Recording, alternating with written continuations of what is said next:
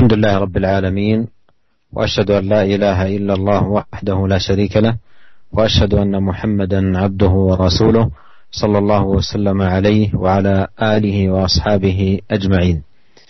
أما بعد أيها الإخوة المستمعون وصلنا إلى الباب العاشر من أبواب كتاب رياض الصالحين للإمام النووي رحمه الله تعالى.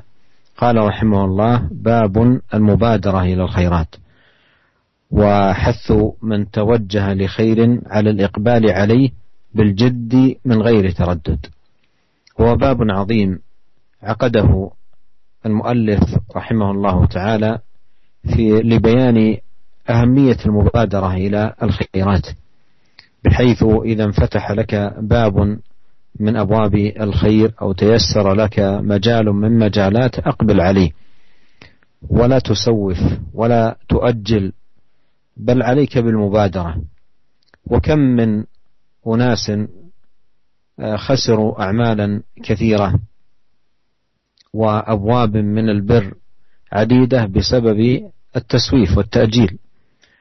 فينفتح له باب من الخير ثم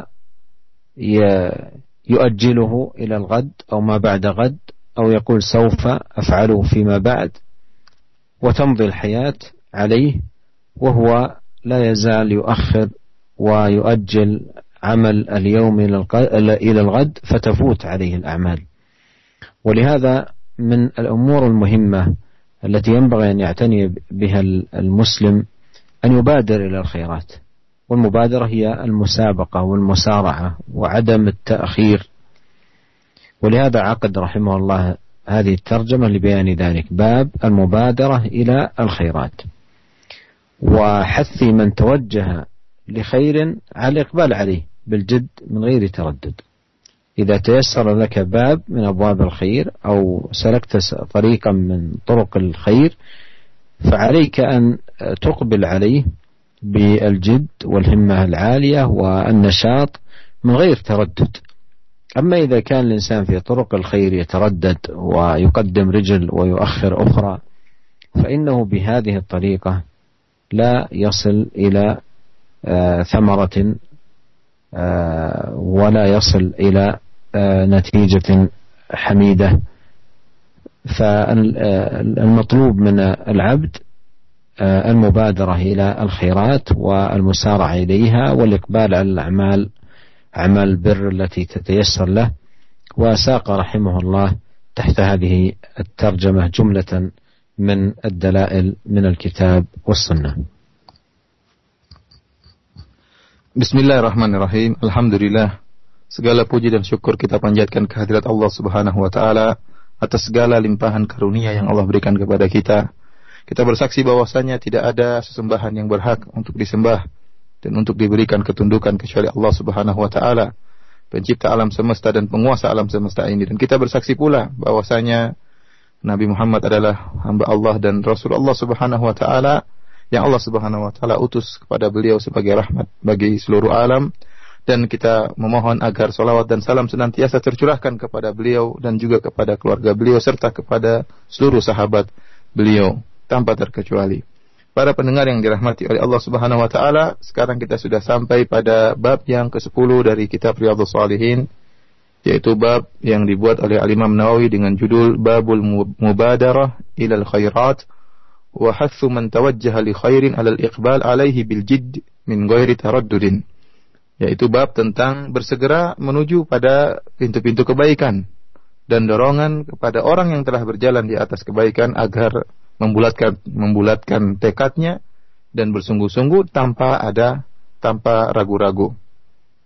Para pendengar yang dirahmati oleh Allah Subhanahu wa taala, ini merupakan bab atau pembahasan yang sangat penting yang telah ditulis oleh al-muallif yaitu al-Imam Nawawi rahimahullah penulis kitab Riyadhus Shalihin di mana beliau ingin menjelaskan tentang urgensinya al-mubadarah, urgensinya bersegera untuk melakukan kebaikan. Jika seorang hamba telah dibukakan baginya salah satu pintu dari pintu-pintu kebaikan, telah dibukakan baginya satu sarana untuk berbuat kebaikan, maka hendaknya dia segera memasuki pintu kebaikan tersebut. Segera dia lakukan kebaikan tersebut. Jangan dia ragu-ragu. Jangan dia ya sampai terjerumus dalam taswif yaitu mengatakan nanti saja besok ya lusa baru saya kerjakan ya Jangan dia tunda kalau sudah dibukakan di depan dia pintu kebaikan maka segera dia masuki pintu kebaikan tersebut. Diberikan kesempatan bagi dia untuk melakukan kebaikan amal kebaikan segera dia lakukan amalan tersebut. Karena barang siapa ya yang uh, kita dapat yang menunda-nunda dia akan merugi dan betapa banyak kita dapati banyak orang ya, kita dapati banyak orang yang mereka akhirnya merugi tidak mendapatkan kebaikan yang besar. Kenapa? Gara-gara menunda-nunda amalan kebaikan. Ya, banyak di antara orang-orang yang mengatakan sudah dibukakan di depan dia pintu kebaikan. Dibukakan di depan dia kesempatan untuk berbuat baik, dia mengatakan ya besok saja saya kerjakan atau lusa saya akan kerjakan, ya akan saya kerjakan dan terus dia mengucapkan demikian. Sampai kehidupan terus berlalu, berlanjut, waktu demi waktu berlalu dan dia tidak melakukan melakukannya. Sampai akhirnya dia meninggal dunia dan tidak sempat melakukan amalan kebaikan tersebut. Ya, telah luput kesempatan untuk beramal soleh. Oleh karenanya, merupakan perkara yang sangat urgen, yang sangat penting, yaitu bersegera untuk melakukan kebaikan dan tidak ditunda-tunda. Inilah Al-Imam Nawawi kenapa membuat bab ini dalam rangka untuk mengingatkan kita akan uh, sikap bersegera dalam melakukan kebaikan. Beliau mengatakan, bab al-mubadarah ilal khairat, yaitu bab bersegera untuk melakukan amalan-amalan kebajikan wa hathu man tawajjaha li khairin alal iqbal dan anjuran atau dorongan kepada orang yang telah berjalan menuju kebaikan agar membulatkan tekadnya. Ya alal alaihi bil jiddi min ghairi taraddud. Dengan sungguh-sungguh dan tanpa ada keraguan. Jika engkau telah menempuh suatu jalan kebaikan maka hendaknya engkau ya bulatkan tekadmu. Bersungguh-sungguh. Min ghairi taraddud. Dan jangan ragu-ragu ya. Jangan ragu-ragu. Adapun jika ya engkau kemudian tatkala berjalan di atas jalan kebaikan kemudian berjalannya penuh dengan keraguan, melangkah ke depan tapi mundur lagi, melangkah lagi, mundur lagi, ya. Cara seperti ini tidak akan mendatangkan kebaikan. Ya. Cara seperti ini tidak akan menyampaikan pada ya kesudahan yang baik, tidak akan menyampaikan pada hasil yang baik. Oleh karenanya jika seorang telah berjalan di atas amalan kebajikan, maka jangan ragu-ragu tempuh jalan tersebut dan jangan uh, ditunda-tunda ya. Alhamdulillah barang siapa yang telah dimudahkan bagi dia amalan-amalan kebajikan, ya, maka hendaknya dia segera melakukannya. Kemudian Imam rahimahullah kemudian membawakan uh, dalil-dalil uh, tentang akan hal ini baik dari Al-Qur'an maupun dari hadis-hadis Nabi sallallahu alaihi wasallam. ومشكلة كثير كثير من الناس في هذا الباب أيها الأخوة المستمعون هو التسويف والتأجيل وتأخير الأعمال وعدم المبادرة والمسارعة إلى القيام بها. فكم تقبل على الإنسان من أعمال وأبواب كثيرة من البر فيؤجلها فيفوته آه، خيرها وبركتها وفضلها. وفي هذا يقول العلامة ابن القيم رحمه الله تعالى في كتابه الفوائد كم جاء الثواب يسعى إليك؟ فوقف بالباب فرده بواب سوف ولعل وعسى. وهذا يحصل للإنسان كثيرا تنفتح له أبواب آه، عظيمة للخير والبر ثم يقول آه، سوف أفعلها فيما بعد لعلي أفعلها غدا عسى أن أقوم بها في وقت لاحق. أو نحو هذا من الكلام. ثم آه، يفوت على نفسه هذا الباب العظيم من الخير الذي قد تهيأ له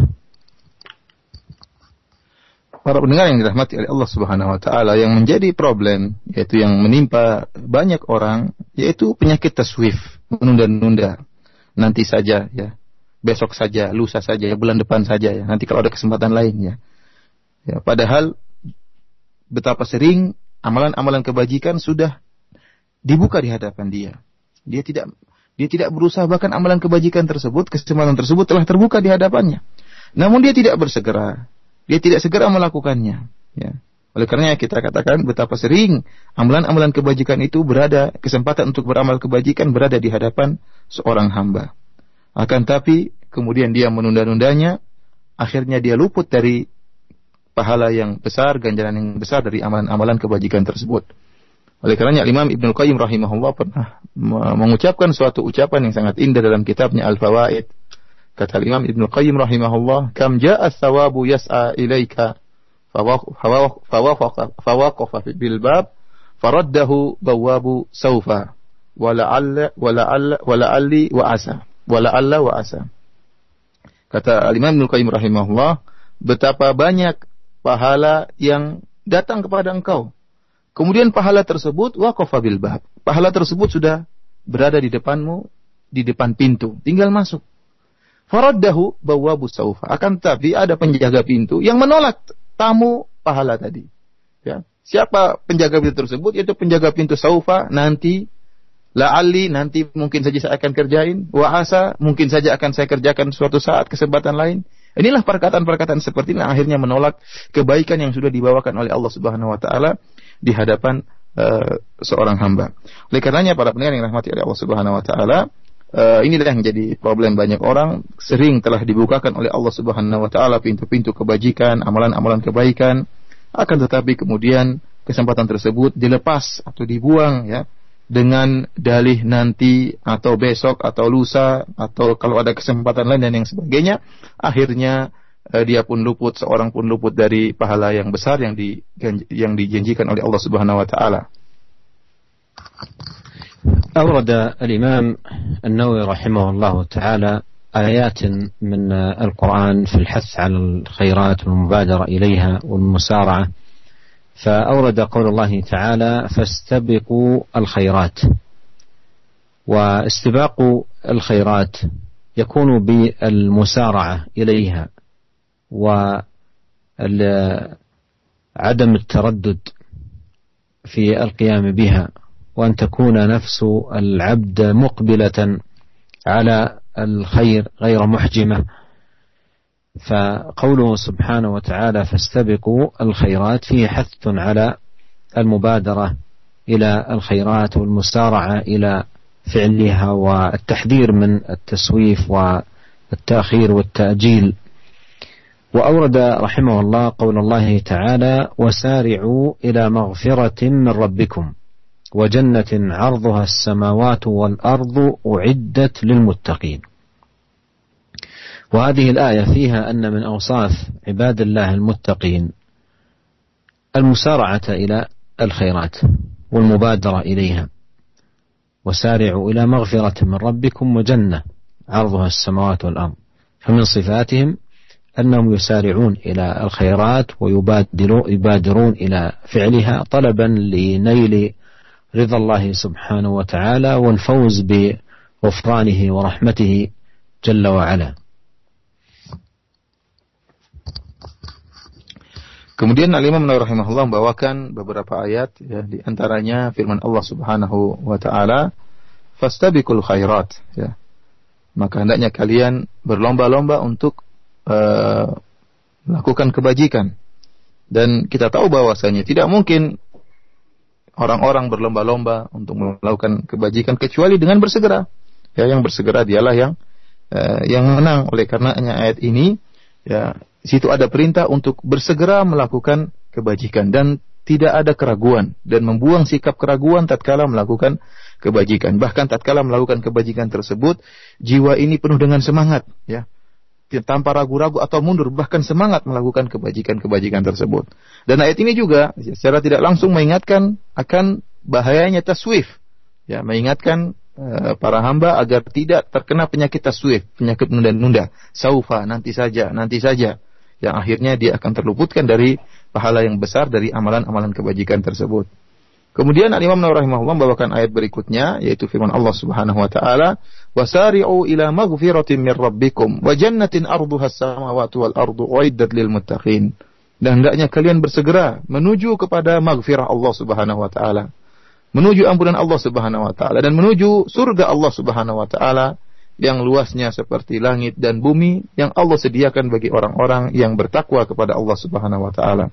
Dalam ayat ini ya dijelaskan bahwasanya di antara sifat-sifat orang yang bertakwa yang Allah menyiapkan surga bagi mereka di antara sifat-sifat mereka adalah al-musaraah mereka bersegera bersegera untuk melakukan kebajikan-kebajikan bersegera untuk meraih ampunan Allah Subhanahu wa taala ya Niat mereka apa? Untuk mendapatkan ridha Allah Subhanahu wa taala, untuk agar bisa meraih surga yang dijanjikan oleh Allah Subhanahu wa taala.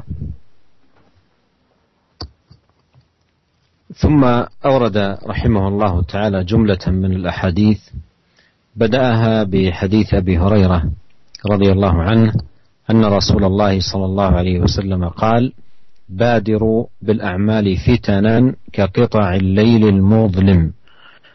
يصبح الرجل مؤمنا ويمسي كافرا ويمسي مؤمنا ويصبح كافرا يبيع دينه بعرض من الدنيا رواه مسلم.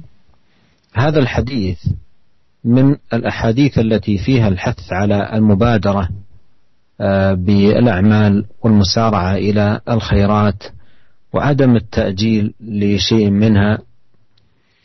وفي هذا السياق حذر النبي عليه الصلاة والسلام من الفتن. التي وصفها عليه الصلاة والسلام بأنها كقطع الليل المظلم. ووصف الفتن بهذه الصفة كقطع الليل المظلم دليل على أن آه، أن حال الإنسان في الفتن يكون كحال الشخص الذي في الليل المظلم. لا يرى طريقا ولا يهتدي إلى جادة وربما يقع في حفرة أو في مكان هلكة. لأنه ليل مظلم. لا لا نور فيه ولا ضياء. فمن الفتن ما تكون بهذه الصفة ولهذا أيضا توصف الفتن بأنها عمياء صماء. لأن الإنسان لا يرى فيها ولا تستبين له الطريق. فيهلك كثير من الناس. إلا من وفقهم الله سبحانه وتعالى للمبادرة للأعمال والمسارعة إليها فإنهم يحفظون بحفظ الله سبحانه وتعالى لأن من حفظ الله حفظه الله بفعل الأوامر وطاعة الله والبعد عن الحرام. ولهذا يحتاج فعلا العبد إلى أن يعود نفسه أن يعود نفسه على المبادرة إلى الأعمال. ليسلم من الفتن المدلهمة التي هي كقطع الليل المظلم حتى أن النبي صلى الله عليه وسلم وصف حال الرجل فيها بأنه يصبح مؤمنا ويمسي كافرا ويمسي مؤمنا ويصبح كافرا. أي بسبب الفتن وقوتها وشدة جرفها للناس. ونقلها لهم من الإيمان إلى الكفر والعياذ بالله. بحيث أن الرجل يكون في الصباح من أهل الإيمان وفي المساء من أهل الكفر. أو يكون في المساء من أهل الإيمان وفي الصباح يكون من أهل الكفر بسبب الفتن التي آه، واجهته ففتنته عن دينه. ويكون حال كثير من الناس في في مثل هذه الفتن أن يرخص دينه عنده. وهذه مصيبة المصائب. يكون دينه عنده رخيص جدا. لا يبالي بضياعه أو ضياع شيء منه. حتى قال عليه الصلاة والسلام يبيع دينه بعرض من الدنيا. يبيع دينه بعرض من الدنيا. عرض أي متاع من الدنيا. قل أو كثر. فيتنازل عن دينه ويبيع دينه من أجل متاع آه، من الدنيا. بل إن بعض الناس أقل متاع من الدنيا آه، لا يبالي أن يبيع دينه به لرخص الدين عنده.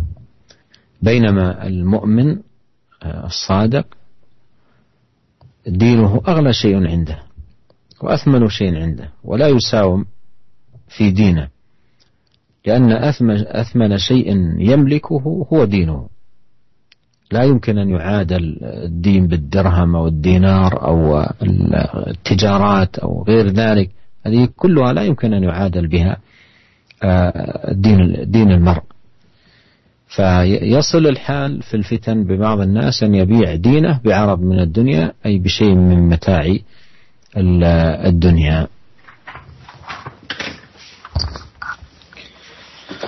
Kemudian Al Imam Nawawi rahimahullah membawakan beberapa hadis-hadis yang menjelaskan tentang urgensinya al-mubadarah bersegera dalam melaksanakan amalan soleh. Uh, beliau membawakan hadis yang pertama dari Abu Hurairah radhiyallahu taala anhu bahwasanya Rasulullah SAW pernah bersabda, "Badiru bil a'mal fitanan ka qita'il lailil muzlim." Hendaknya kalian bersegera melakukan amalan-amalan sebelum tiba fitnah-fitnah yang seperti uh, gelap malam yang gelap gulita. Yusbihu rajulu mu'minan wa yumsi kafiran, wa yumsi mu'minan wa yusbihu kafiran. Itu seorang lelaki ya di pagi hari dalam keadaan beriman, kemudian di sore hari sudah menjadi kafir. Dan ada seorang lelaki yang di sore hari dalam keadaan beriman, paginya dia sudah menjadi kafir. Yabi'u dinahu, yabi'u dinahu bi'aradin minad dunya. Dia menjual agamanya dengan uh, dengan dunia yang yang sedikit ya. Hadis ini diriwayatkan oleh Al Imam uh, Muslim. Dia jual agamanya dengan perkara dunia. Para pendengar yang dirahmati oleh Allah Subhanahu wa taala, hadis ini termasuk dari hadis-hadis yang menjelaskan tentang urgensinya al-mubadarah bersegera dalam beramal soleh dan tidak menunda-nunda amalan tersebut. Dan uh, dalam hadis ini Rasulullah sallallahu alaihi wasallam mengingatkan kita akan adanya fitnah, bahaya fitnah. Yang Rasulullah SAW sifati fitnah-fitnah tersebut seperti ya malam hari yang gelap gulita. Yang ini tatkala Rasulullah SAW menjelaskan tentang sifat fitnah tersebut yang seperti malam hari yang sangat gelap yang tidak ada cahaya sama sekali. Ini menunjukkan bahwasanya ya kondisi manusia dalam kondisi seperti itu, kondisi manusia tatkala berhadapan dengan fitnah seperti kondisi seorang yang sedang berjalan di malam hari yang gelap gulita tidak ada cahaya sama sekali. Tidak ada penerangan sama sekali. Bagaimana kondisinya? Dia akan berjalan tanpa melihat apa yang ada di hadapannya. Bisa jadi terjerumus dalam lubang, ya, terjerum, terjatuh karena sesuatu. Ya. Dia tidak mengerti kenapa karena fitnah yang datang kepadanya ya sangat gelap, tidak kelihatan sesuatu pun, tidak ada petunjuk sama sekali. Oleh karenanya dalam hadis yang lain disebutkan Rasulullah SAW menyebutkan bahwa mensifati fitnah dengan al-amya, as-samma yaitu sifat uh, uh, fitnah yang membutakan, yang buat orang tidak bisa uh, melihat sama sekali ya sehingga tidak nampak jalan yang ada di hadapan di hadapan seorang. Kenapa? Karena fitnah tersebut begitu dahsyat ya sehingga uh, tidak bisa kelihatan jalan kebenaran. Banyak orang yang tatkala berhadapan dengan fitnah tersebut, fitnah yang modelnya seperti ini, ya, maka mereka akan binasa.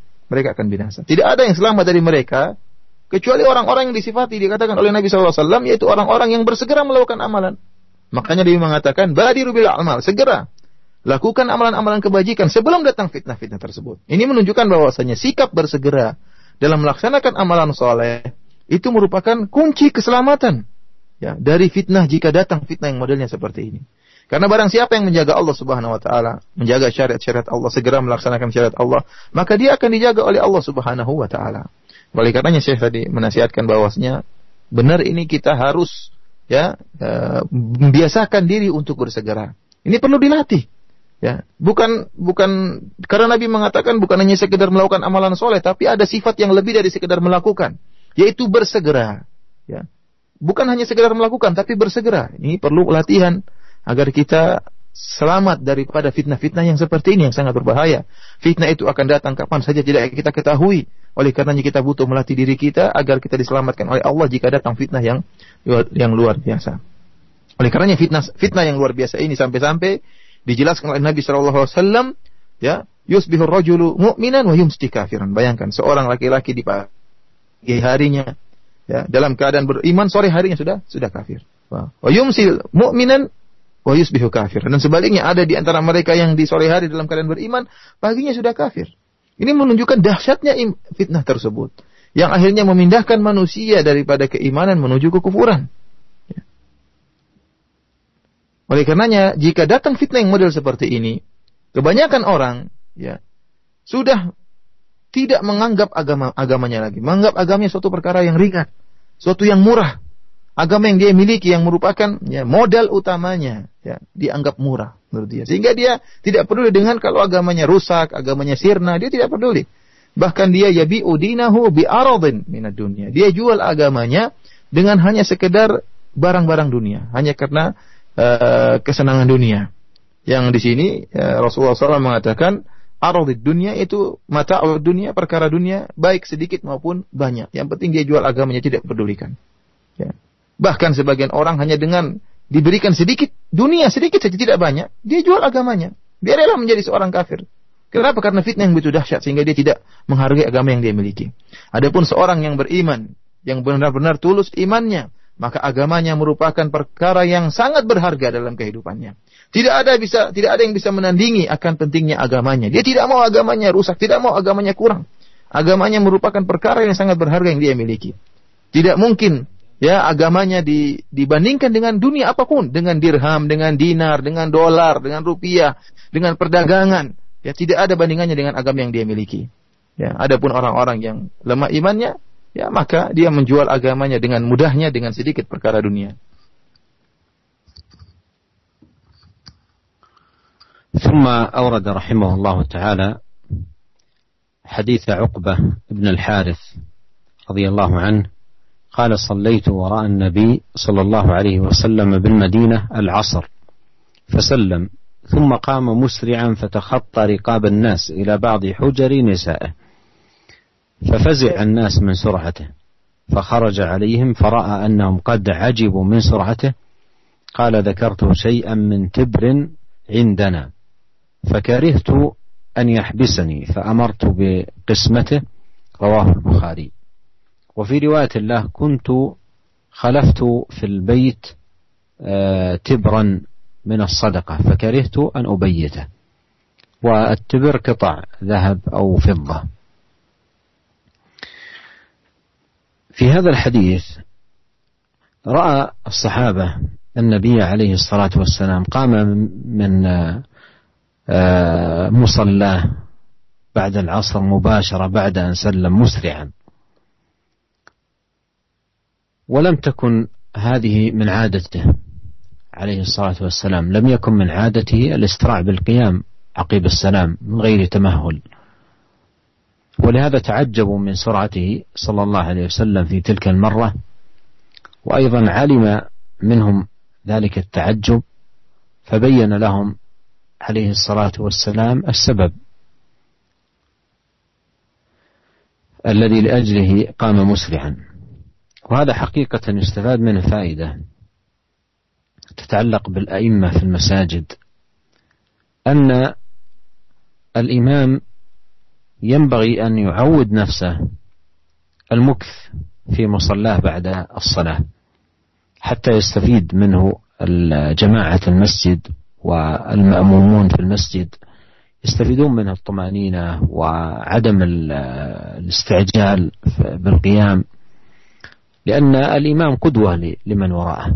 فإذا كان من عادة الإمام أن يقوم مسرعا من مصلاه فمن وراءه سيقومون لأن من يصلي بهم قد قام. فالغالب أن الناس يقتدون به. لكن إذا اطمأن الإمام في في مصلاه وبقي فمن صلى وراءه آه، مع الأيام ومع الوقت يستفيد ويقتدي به فهذا أمر ينبغي أن أن يلاحظ. والنبي عليه الصلاة والسلام لم يكن من عادته أن يقوم آه، بعد أن يسلم بل يطمئن ويبقى في مكانه ذاكرا لله سبحانه وتعالى.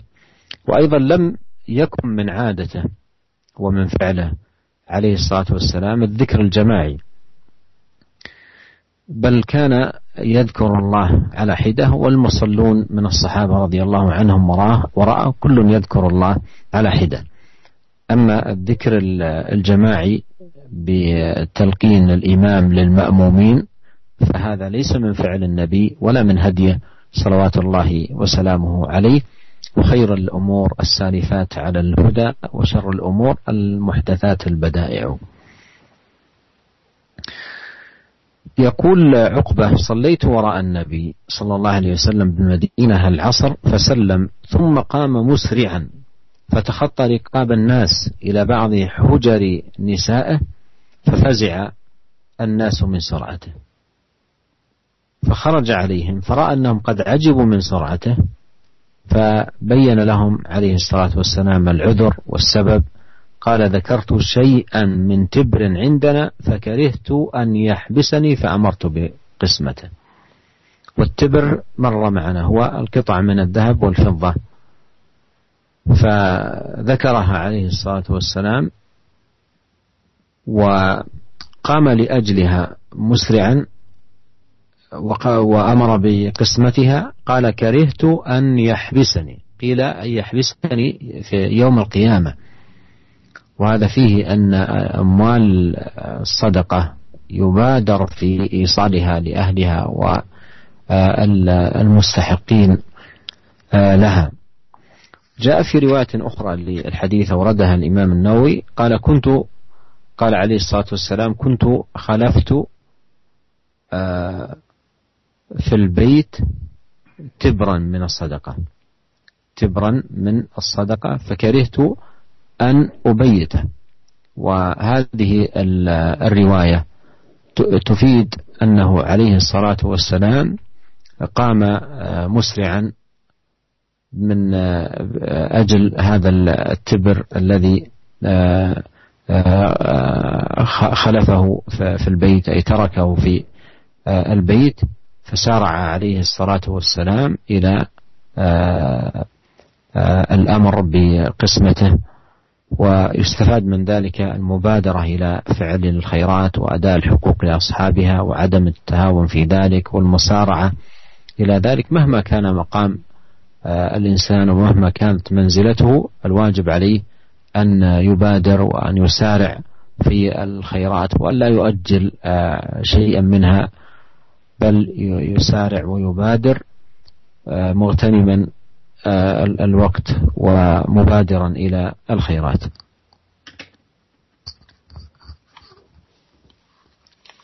Para pendengar yang dirahmati oleh Allah Subhanahu wa taala, kemudian Al Imam Nawawi rahimahullah membawakan hadis yang kedua dari sahabat Uqbah bin Al Harith radhiyallahu taala anhu. Dia berkata, aku pernah sholat di belakang Nabi Shallallahu Alaihi Wasallam di kota Madinah, yaitu sholat asar. Fasallama thumma qama musri'an. Kemudian Nabi Shallallahu Alaihi Wasallam setelah uh, salam dari sholat asar, beliau berdiri dan uh, segera berjalan dengan cepat. Fatakhatta riqaban nas. Bahkan Nabi Shallallahu Alaihi Wasallam sampai melompati Eh, pundak-pundak uh, para sahabat, para makmum. Segera menuju ke sebagian uh, salah satu dari rumah-rumah uh, istri-istri beliau. Fafazi'an nasu min surta'atihi. Maka orang-orang pun kaget melihat uh, Rasulullah uh, bergegas, bersegera. Ada apa? Fakharaja alaihim fa'ara'a annahum qad ajibu min sur'atihi.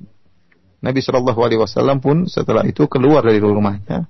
Kemudian uh, Rasulullah SAW e, melihat bahwasanya para sahabat kaget atau heran melihat sikap beliau.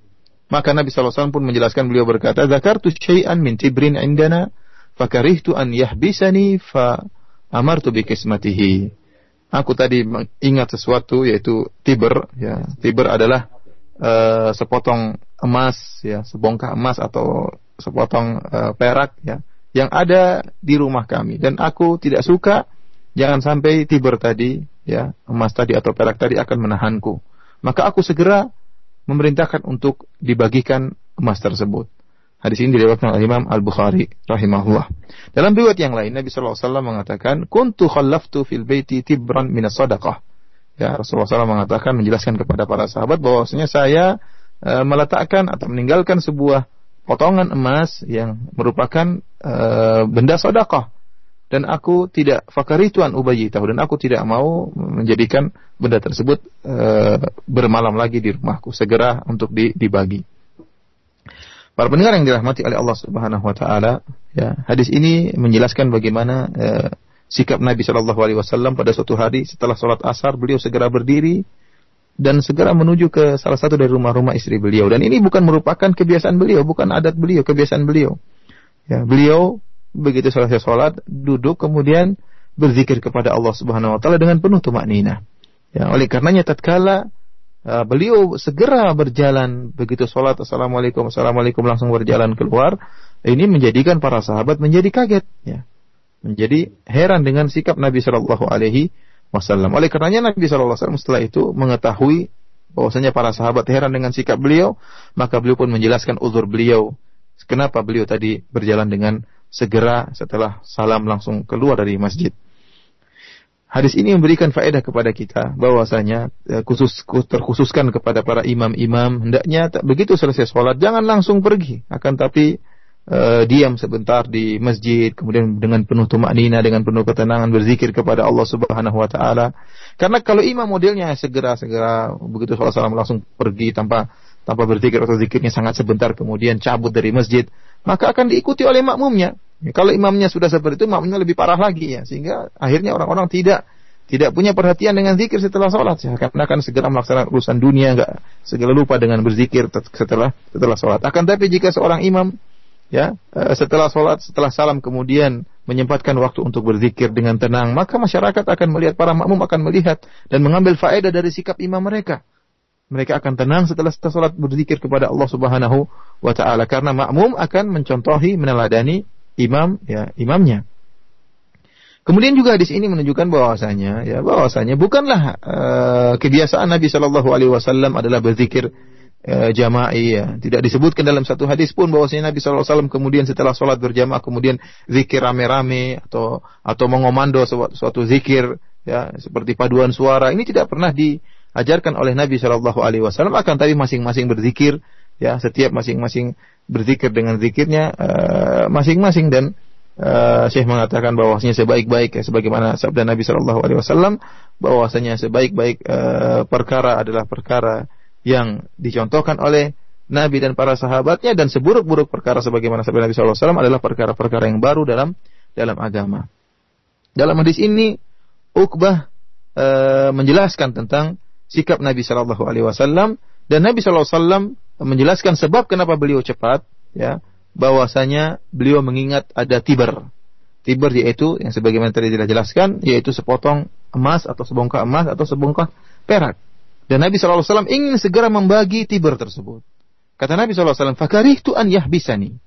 Aku khawatir tiber tadi, emas tadi akan menghalangiku. Sebagian ulama mengatakan bahwasanya Nabi bermaksud akan menghalangi Nabi SAW di hari kiamat kelak. Ya, gara-gara uh, tiber yang tertunda untuk dibagi, ya, yang tertunda untuk dibagi. Oleh karenanya ini dalil bahwasanya uh, seorang jika diberi amanah sodakoh agar segera menyampaikan sodakoh tersebut kepada yang berhak.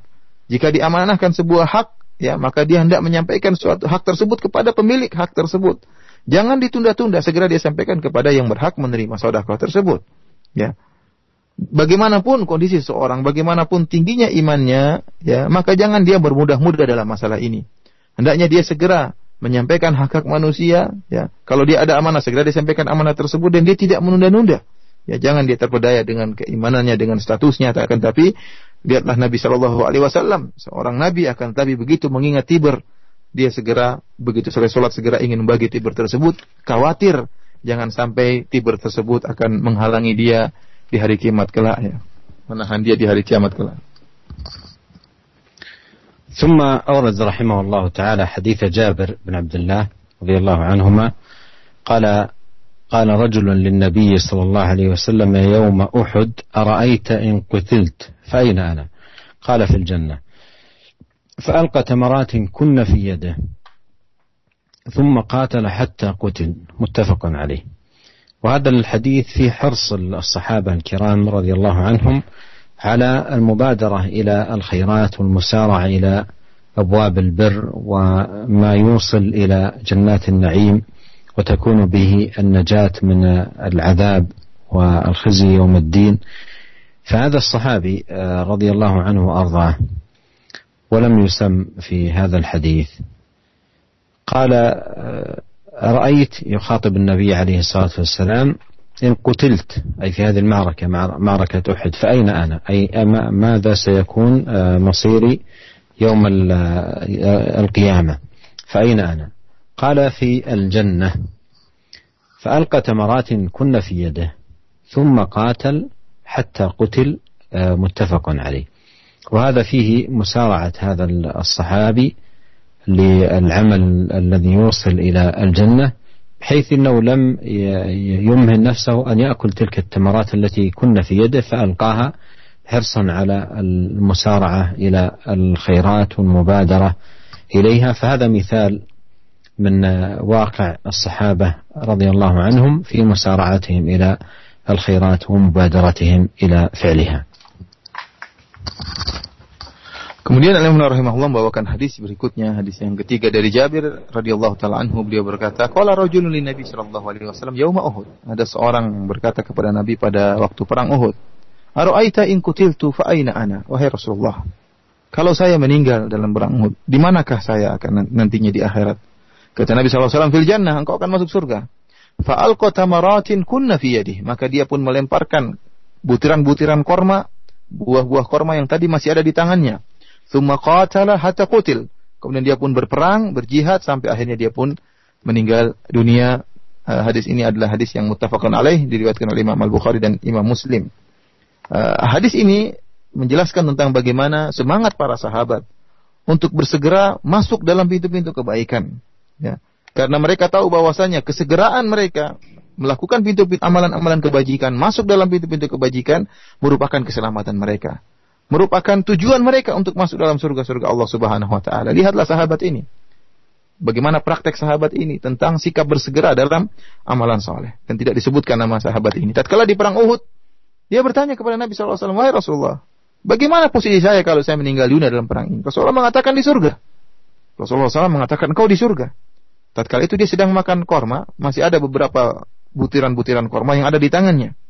Maka dia pun segera melemparkan korma-korma tersebut, kemudian maju dalam medan pertempuran, sehingga akhirnya meninggal dunia. Lihat bagaimana kesegeraan dia.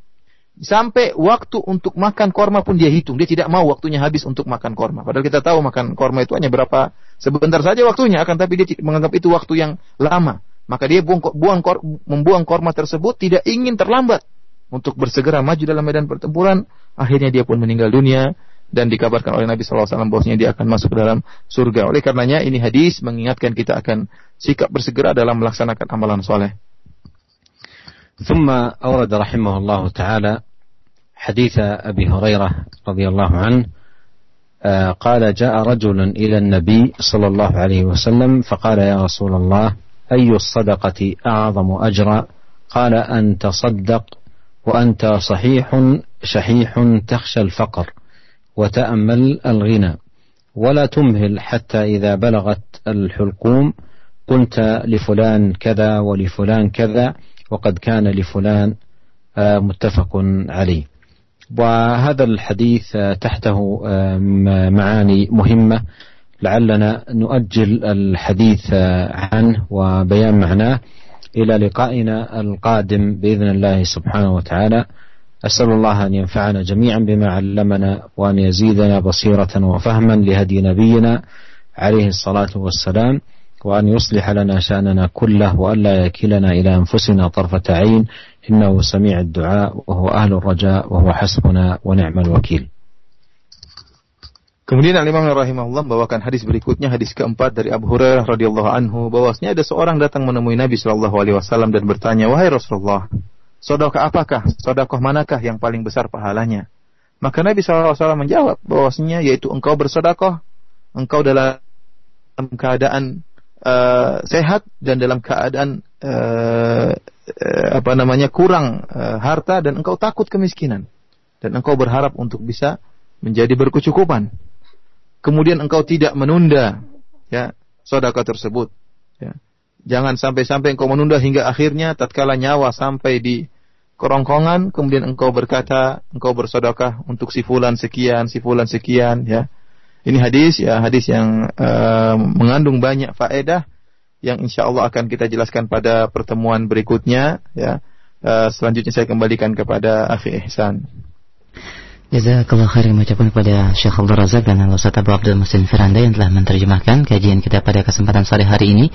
Dan sesi selanjutnya kami berikan kesempatan bagi pendengar roja untuk bertanya secara lanjut di 0218236543 dan untuk pertanyaan pesan singkat Anda bisa sampaikan di 0819896543 kita angkat angkat terlebih dahulu dari pesan singkat. Assalamualaikum warahmatullahi wabarakatuh Ya Syekh, bagaimanakah uh, pendapat Syekh tentang keadaan sebagian kaum muslimin yang mereka sangat bersegera dalam mencari kehidupan dunia dengan alasan mencari nafkah, akan tapi ketika uh, ada seruan untuk menghadiri kajian ilmu, atau uh, halakah-halakah ilmu mereka beralasan dengan uh, sesuatu yang menghambat atau memenuhi undangan tersebut.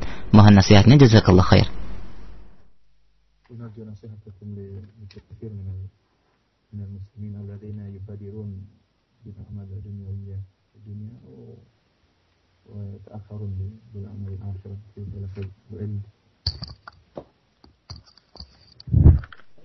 الإنسان ينبغي أن يكون بصيرا على نفسه وأعماله. وكنا تحدثنا في الحلقة الماضية عن التفكر وأهميته ومجال التفكر. وفيه مداواة لهذه المشكلة بما مر معنا من نقاط ينبغي على المرء أن يتفكر فيها ولا سيما كلام الإمام ابن القيم رحمه الله تعالى الذي نقلناه من كتابه الفوائد.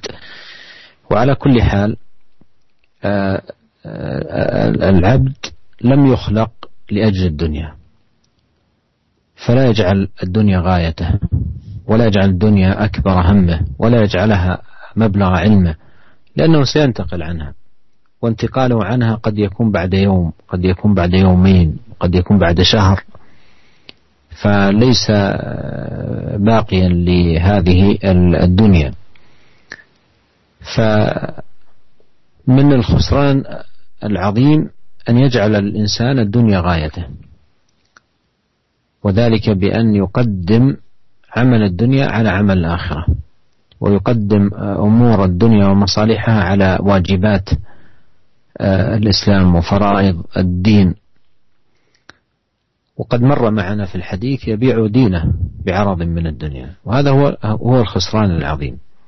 فالواجب على العبد أن يتقي الله سبحانه وتعالى وأن يحاسب نفسه قبل أن يحاسب وأن يزن عمله قبل أن يوزن يوم القيامة. وقد قال علي بن أبي طالب رضي الله عنه ارتحلت الدنيا مدبرة وارتحلت الآخرة مقبلة ولكل منهما بنون فكونوا من أبناء الآخرة ولا تكونوا من أبناء الدنيا فإن اليوم عمل ولا حساب وغدا حساب ولا عمل. Uh, Syekh menjelaskan bahwasanya seorang hamba hendaknya dia uh, tahu tentang hakikat dirinya dan berusaha untuk mengenal uh, dirinya dan amalan-amalannya ya. Kita pada pertemuan lalu kemarin kita telah jelaskan tentang pentingnya merenungkan, berpikir dan urgensinya uh, merenungkan tentang dunia dan akhirat ya dan bagaimana uh, cara mengobati problem yang seperti ini orang-orang yang mendahulukan dunia daripada akhirat. Oleh karenanya diharapkan para pendengar yang kembali untuk mendengar ceramah Syekh yang kemarin terutama tentang nukilan dari Al-Imam Ibnu Qayyim rahimahullah dalam kitabnya uh, Al-Fawaid tentang hakikat dunia dan hakikat akhirat. Ya, di sana ada langkah-langkah yang bisa ditempuh agar seorang bisa paham tentang hakikat dunia dan pentingnya akhirat. Para pendengar yang dirahmati oleh Allah Subhanahu wa taala, intinya bahwasanya seorang hamba harus sadar bahwasanya dia tidak diciptakan untuk dunia. Karenanya jangan sampai dia menjadikan dunia sebagai puncak tujuannya. Ya, jangan sampai dia ya menjadikan dunia adalah puncak dari ilmunya. Ya, atau dia mendahulukan dunia daripada akhirat. Dan dia harus sadar bahwasanya dia akan segera meninggalkan dunia ini. Cepat atau lambat dia akan meninggalkan dunia ini. Sebagian orang meninggalkan dunia ini menuju akhirat mungkin besok hari, mungkin hari ini, mungkin besok hari, mungkin besok lusa, mungkin bulan depan ya. Kita tidak tahu sewaktu-waktu kita bisa berpindah dari dunia menuju akhirat dan sebab yang memindahkan kita sangatlah banyak. Ya. Sewaktu-waktu kita bisa berpindah dari dunia menuju akhirat sewaktu-waktu hari ini, besok atau lusa atau bulan depan atau tahun depan, dia tidak tahu. Oleh karenanya, ya, seorang yang sadar akan hal ini, jangan sampai dia menjadi orang yang merugi. Yaitu orang-orang yang menjadikan dunia sebagai puncak tujuannya.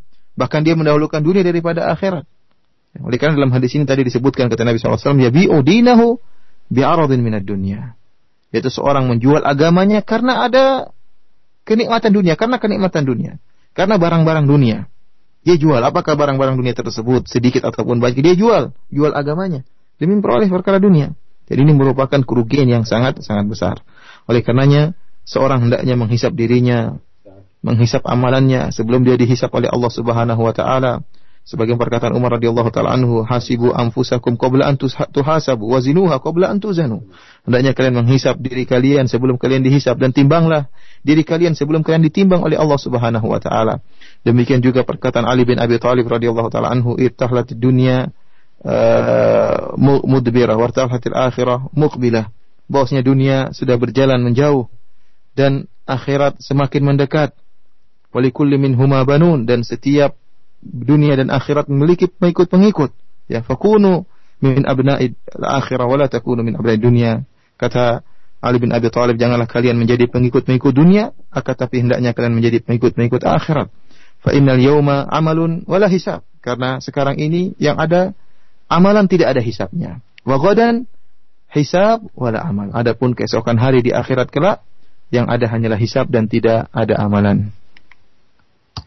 Baik, jazakallah khair dan demikian bagi para pendengar yang bertanya beberapa pertanyaan yang sama. Alhamdulillah jazakumullah khair. Kita berikan kesempatan berikutnya. Ada pendengar kita di Depok, silahkan Ibu. Assalamualaikum warahmatullahi wabarakatuh. Waalaikumsalam. Uh, ada yang mengatakan pada saya Pak Ustadz bahwa um, uh, ketaatan istri yang utama itu adalah bersedia di poligami dengan alasan untuk menambah ketaatan suami dan untuk menjaga dari fitnah wanita lain. Nah, yang saya tahu kalau misalnya akan ada hadis yang apabila kita uh, seorang suami berhasrat kepada wanita lain, maka datanglah istrimu. Itu mohon penjelasannya apakah benar hal tersebut Pak Ustaz. Terima kasih. Assalamualaikum warahmatullahi wabarakatuh. Waalaikumsalam warahmatullahi wabarakatuh. Segala khair. قالوا من أهم الأعمال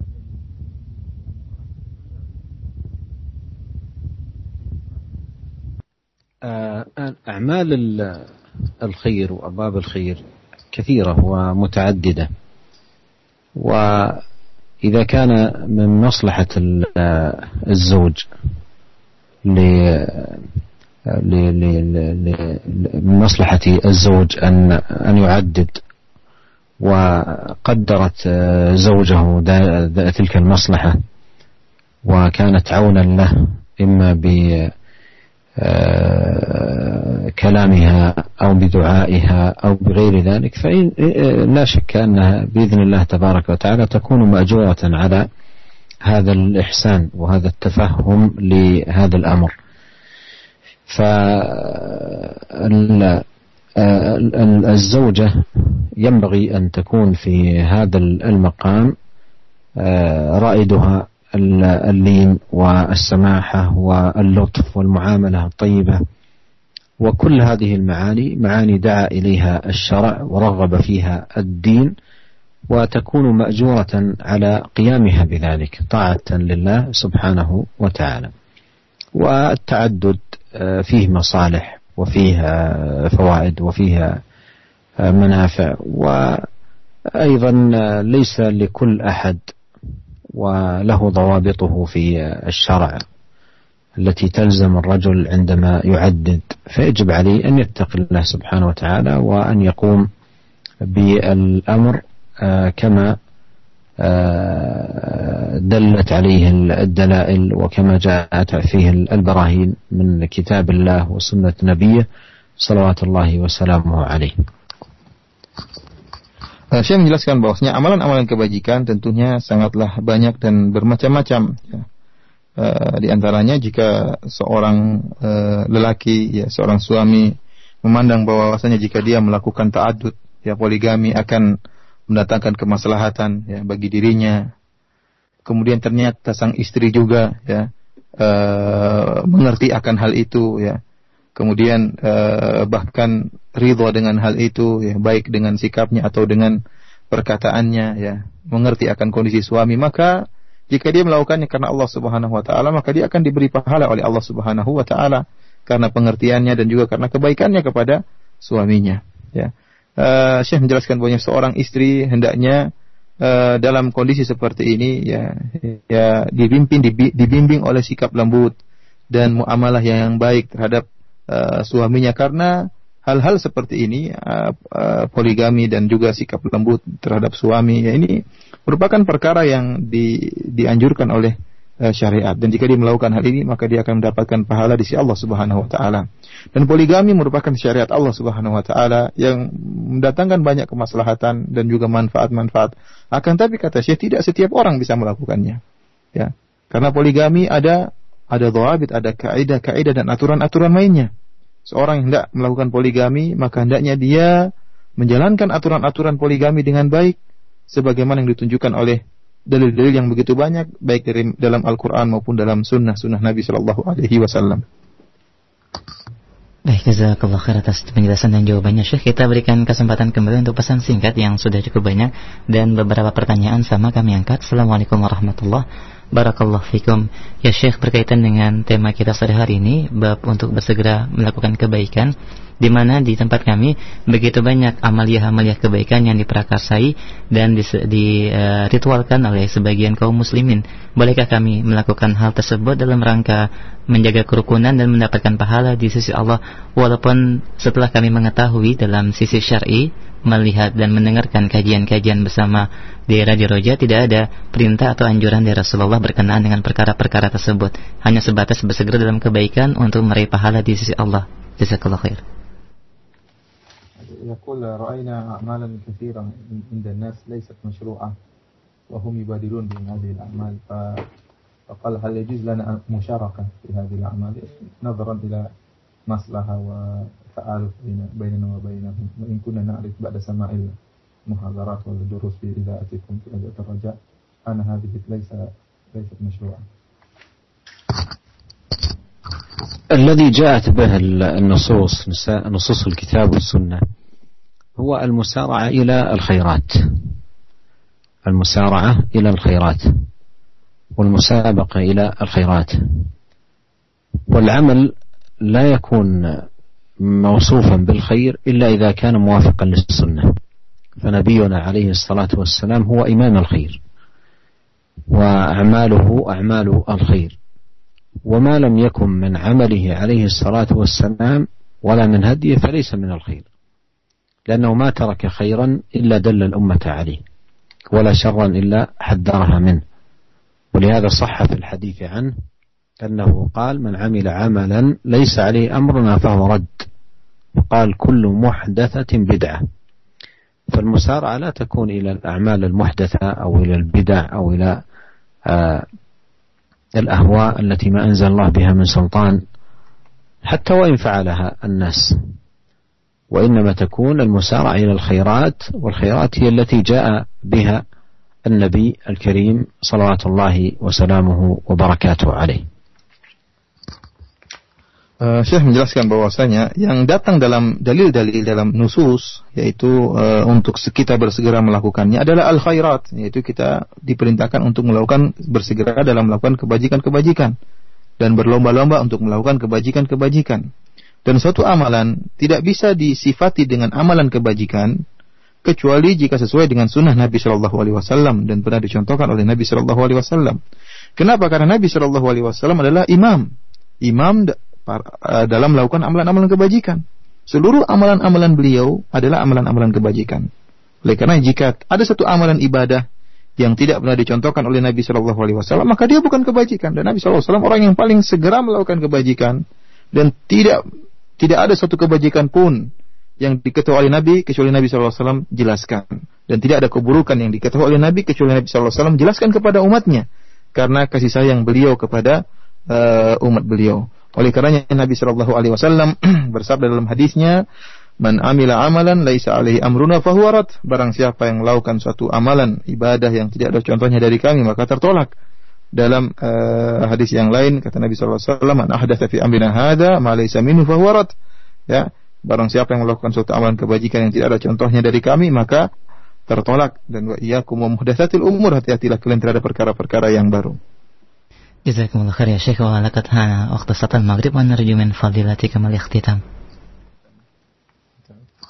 نسأل الله عز وجل أن يوفقنا جميعا للمسارعة للخيرات وأن يعيننا على طاعته وأن يعيدنا من البدع والأهواء وأن يهدينا إليه صراطا مستقيما. إنه تبارك وتعالى سميع قريب مجيب. والله تعالى أعلم وصلى الله وسلم على عبده ورسوله نبينا محمد وآله وصحبه أجمعين والسلام عليكم ورحمة الله وبركاته السلام ورحمة الله وبركاته Demikianlah para pendengar yang rahmati oleh Allah Subhanahu wa taala kajian kita pada kesempatan kali ini. Semoga Allah Subhanahu wa taala senantiasa memberikan taufiknya kepada kita semua, menunjukkan kepada kita jalan yang lurus dan memudahkan kita untuk menjalankan ketaatan-ketaatan kepada Allah dan menjauhkan kita dari perbuatan-perbuatan bid'ah yang tidak pernah dicontohkan oleh Nabi Shallallahu alaihi wasallam.